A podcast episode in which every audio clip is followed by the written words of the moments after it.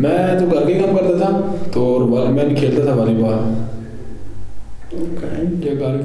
In Pakistan giocavo a pallavolo e la pallavolo non era ben vista. In quel periodo un mio amico ha avuto un litigio con altri ragazzi che giocavano con me ed è stato ucciso. In Pakistan, quando si condivide un campo, spesso capita di litigare quando si gioca e possono succedere delle risse. I miei genitori allora mi hanno detto non giocare più a pallavolo, vattene via, vai da un'altra parte. Io sono Andrea Genzone. Io sono Gabriele Bertacchini. Io sono Viola Ducati. E questo è Rotta Climatica, storie di migrazioni e riscaldamento globale.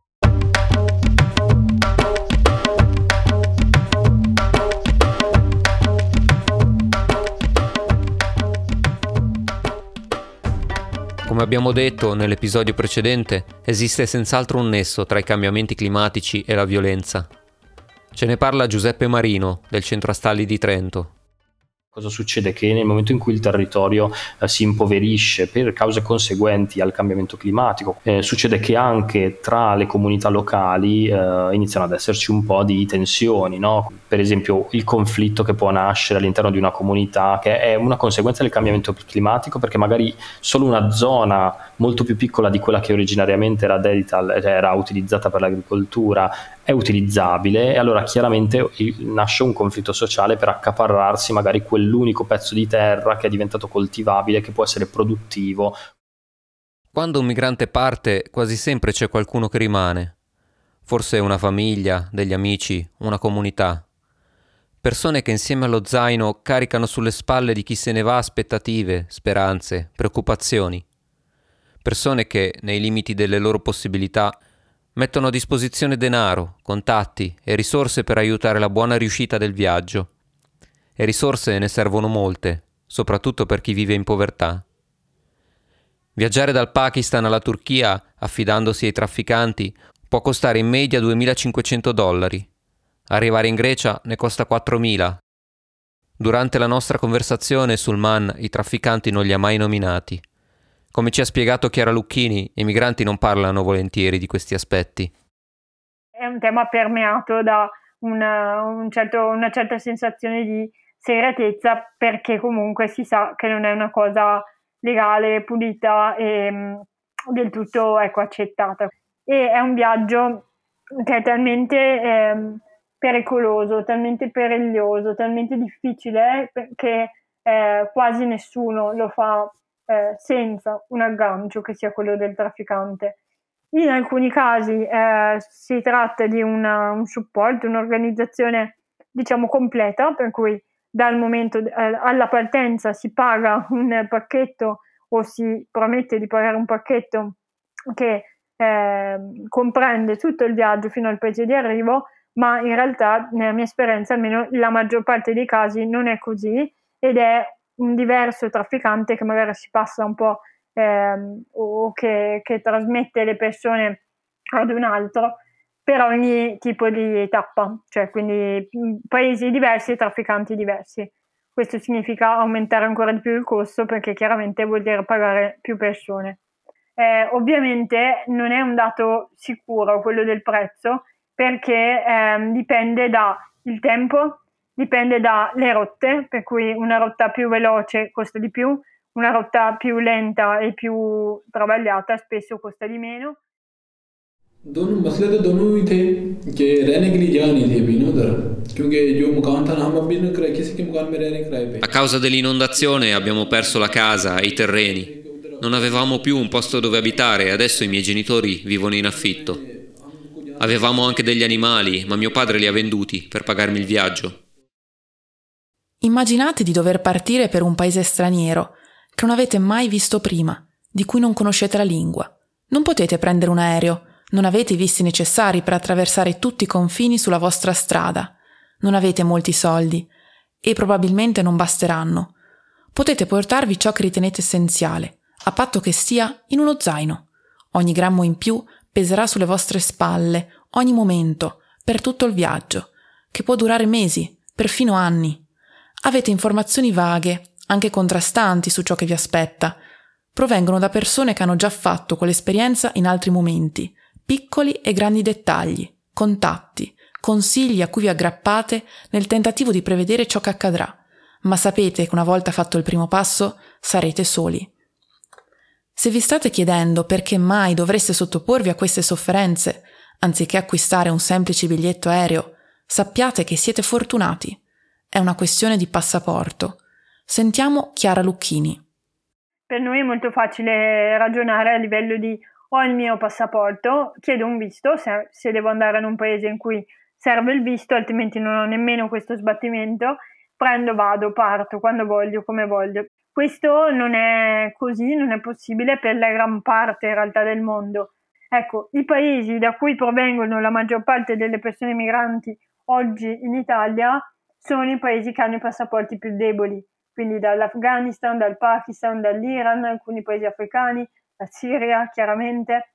Questo significa che per queste persone l'opzione eh, passaporto e visto non è percorribile. Io quello che dico sempre è che le persone che qua fanno una domanda di protezione internazionale lo fanno perché non esiste un altro modo. Non c'è una via diversa legale per raggiungere un paese terzo in cui costruirsi una vita migliore. E quindi finché non cambierà la politica dei visti, non cambierà la necessità di migrare in questo modo. Thank you.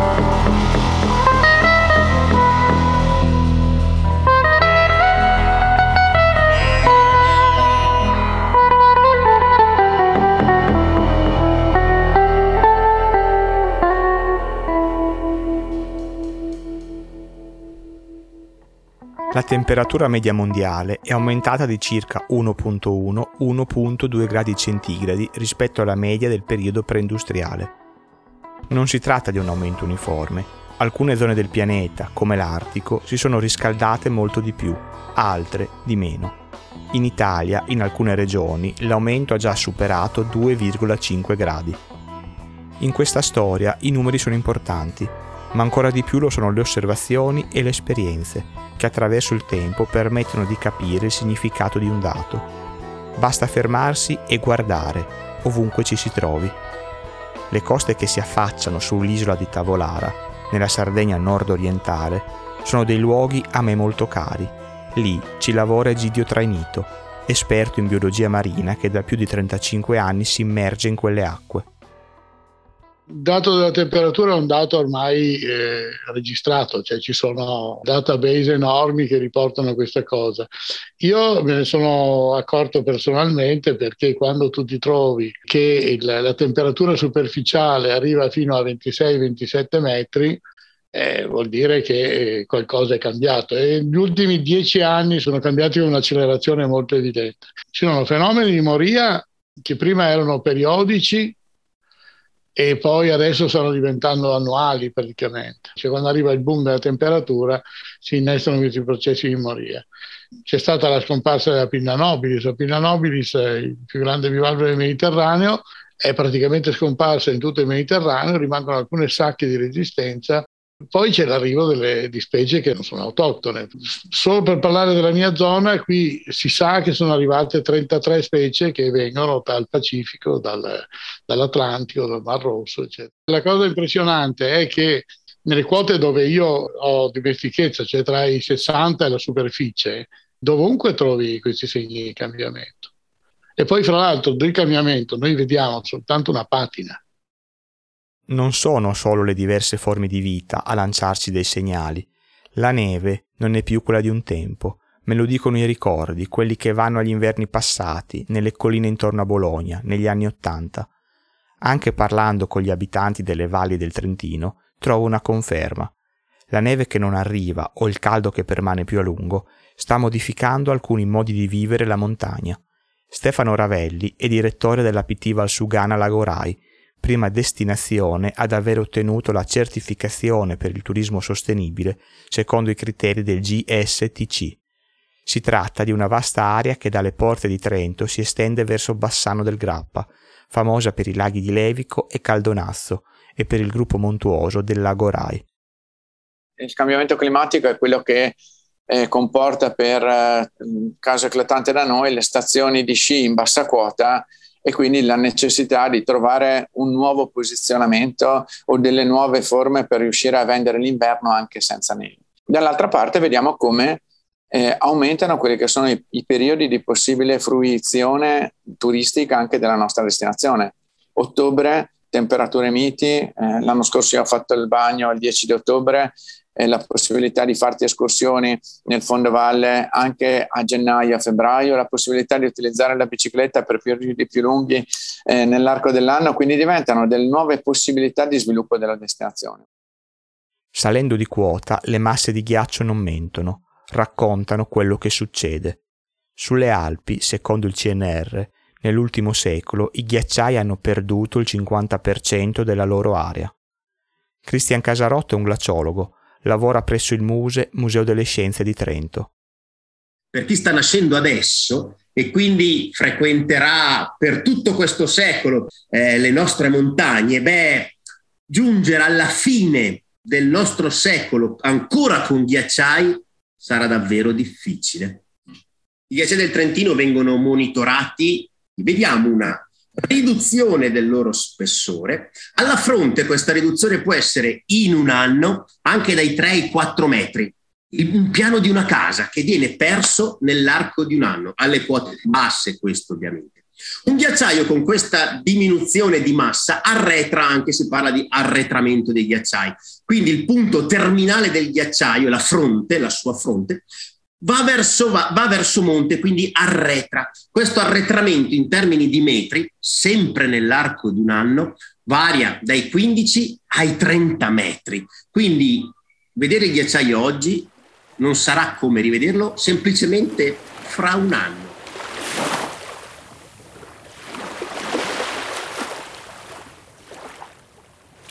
Sulla Terra tutto è collegato. Il chimico James Lovelock parlava di un unico grande organismo. Non esistono punti di separazione tra le parti, quanto di contatto, che altro non fanno se non formare una cosa sola. Dal 2006, a livello globale, l'innalzamento del livello del mare è quasi triplicato. Si è passati da più 1.4 mm all'anno delle decadi precedenti a più 3.6 mm. Marco Anzidei è primo ricercatore all'Istituto Nazionale di Geofisica e Vulcanologia. Il livello marino eh, sta eh, aumentando in, in, maniera piuttosto costante accelerata a partire dal 1880 in poi. È salito di circa tra i 14 e i 17 centimetri intorno al, nel XX secolo, attualmente sta aumentando a una velocità di 3,6 mm all'anno, quindi una velocità di circa 30-36 centimetri al secolo è in accelerazione e questo implica che nel futuro il livello marino sarà ben più alto di oggi. Quindi anche il mare si, si riscalda e quando il mare si scalda succede che questo si espande termicamente, cioè occupa maggior volume, maggiore spazio. In più, se lungo le coste eh, si verificano eh, dei fenomeni che si chiama subsidenza del suolo, cioè il movimento della terra verso il basso, cioè come accade a Venezia ad esempio, questo accelera localmente l'aumento di livello marino. È chiaro che al riscaldamento della, della terra corrisponde una fusione dei ghiacci terrestri. Questi ovviamente fondendosi riversano in mare e ne determinano un aumento di livello. Eh, ad esempio, eh, si deve considerare che se eh, fondesse tutto il, gra- il, ghiaccio della Groenlandia avremmo un aumento di livello marino di circa 7 metri e se fondesse tutto il ghiaccio dell'Antartide avremmo un aumento di livello marino di circa 58 metri.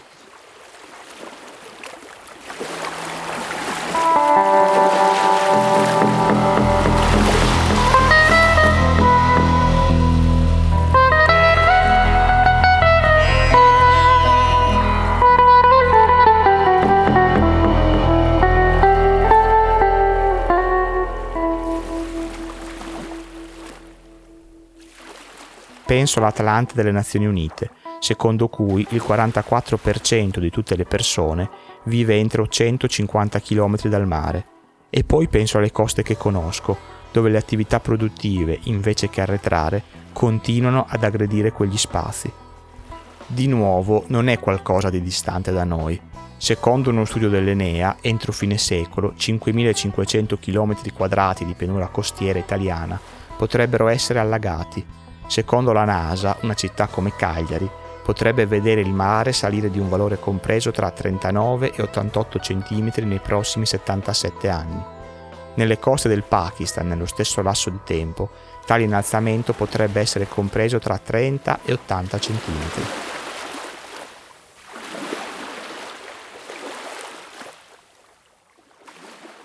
Immaginiamo per un attimo di essere nei panni di Sulman. Siamo in quel momento in cui abbiamo deciso di partire. La data è fissata ed è domani. Abbiamo già preso accordi, forse abbiamo già pagato chi c'era da pagare. Abbiamo salutato i parenti e gli amici.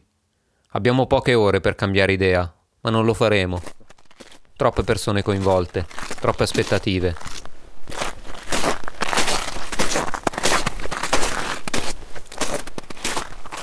Dikkat, hangi yapargansın? Sono partito in treno da casa per Quetta e da Quetta ho fatto fino all'Iran a piedi. Ci abbiamo messo circa 5 giorni. Avevo uno zaino con le scorte, che però sono finite in fretta. All'inizio eravamo circa 40, tutti maschi.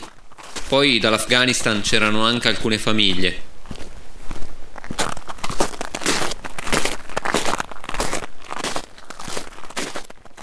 Secondo l'Internal Displacement Monitoring Center, nel 2021 nel mondo si sono registrati 23,7 milioni di nuovi sfollati interni a causa di eventi naturali estremi, quasi 10 milioni in più di quanti ne abbiano causati guerre e violenze. Di questi, 2,6 milioni si trovano nell'Africa subsahariana, 13,7 milioni nell'Asia orientale e nelle regioni del Pacifico, 1,7 milioni nelle Americhe. Soffermiamoci sull'Asia meridionale. Il Pakistan è il quinto paese della regione per numero di persone costrette a lasciare la propria casa. Se guardiamo il numero di sfollati per disastri naturali, però, il Pakistan sale al secondo posto, preceduto solo dall'Afghanistan. Ma non tutti si fermano all'interno dei confini nazionali. Dati relativi al 2020 ci dicono che più di mezzo milione di persone ha lasciato il paese in un anno.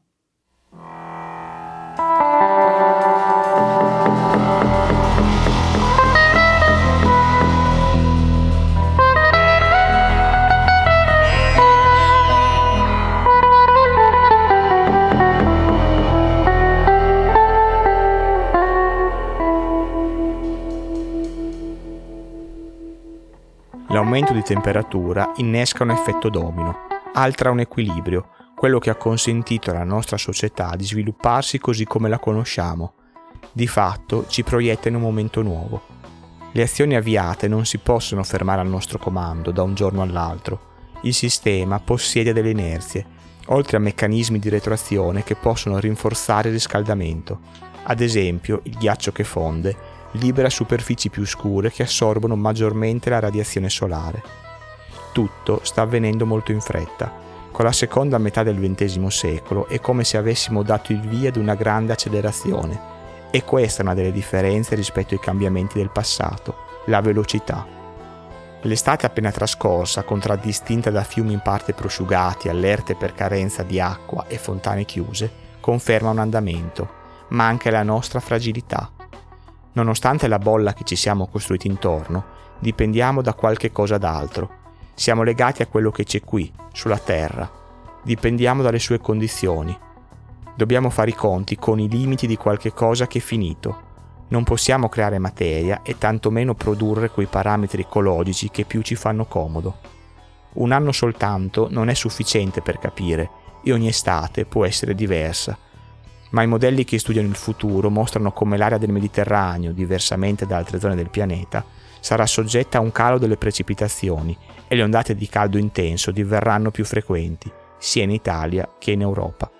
Spostandoci nel sud dell'Asia, la primavera 2022 è stata caratterizzata da periodi di forte calore.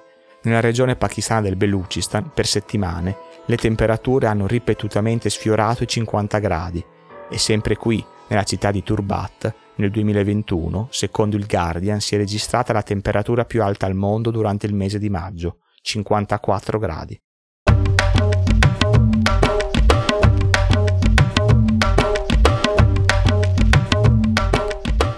Il viaggio è sempre un momento trasformativo. Nel bene o nel male si arriva cambiati dagli ostacoli e dalle persone trovate sul proprio cammino. Per questo, un po' ingenuamente, mi viene da chiedere a Sulman se non abbia fatto qualche incontro memorabile o vissuto un momento che considera positivo durante il suo viaggio.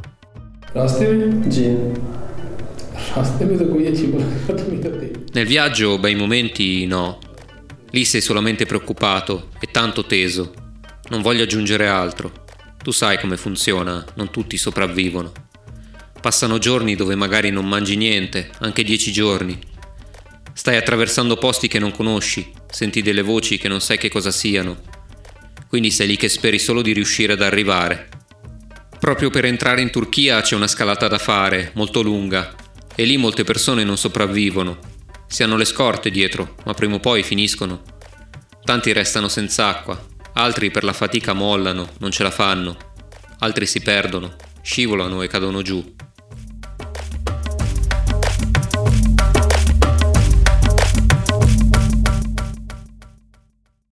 Rotta Climatica è un podcast diffuso da Avvenire, prodotto da Samba Radio con il contributo di Fondazione Caritro, Ecomuseo Valsugana, APT Valsugana Lagorai e la collaborazione di Centrastalli di Trento.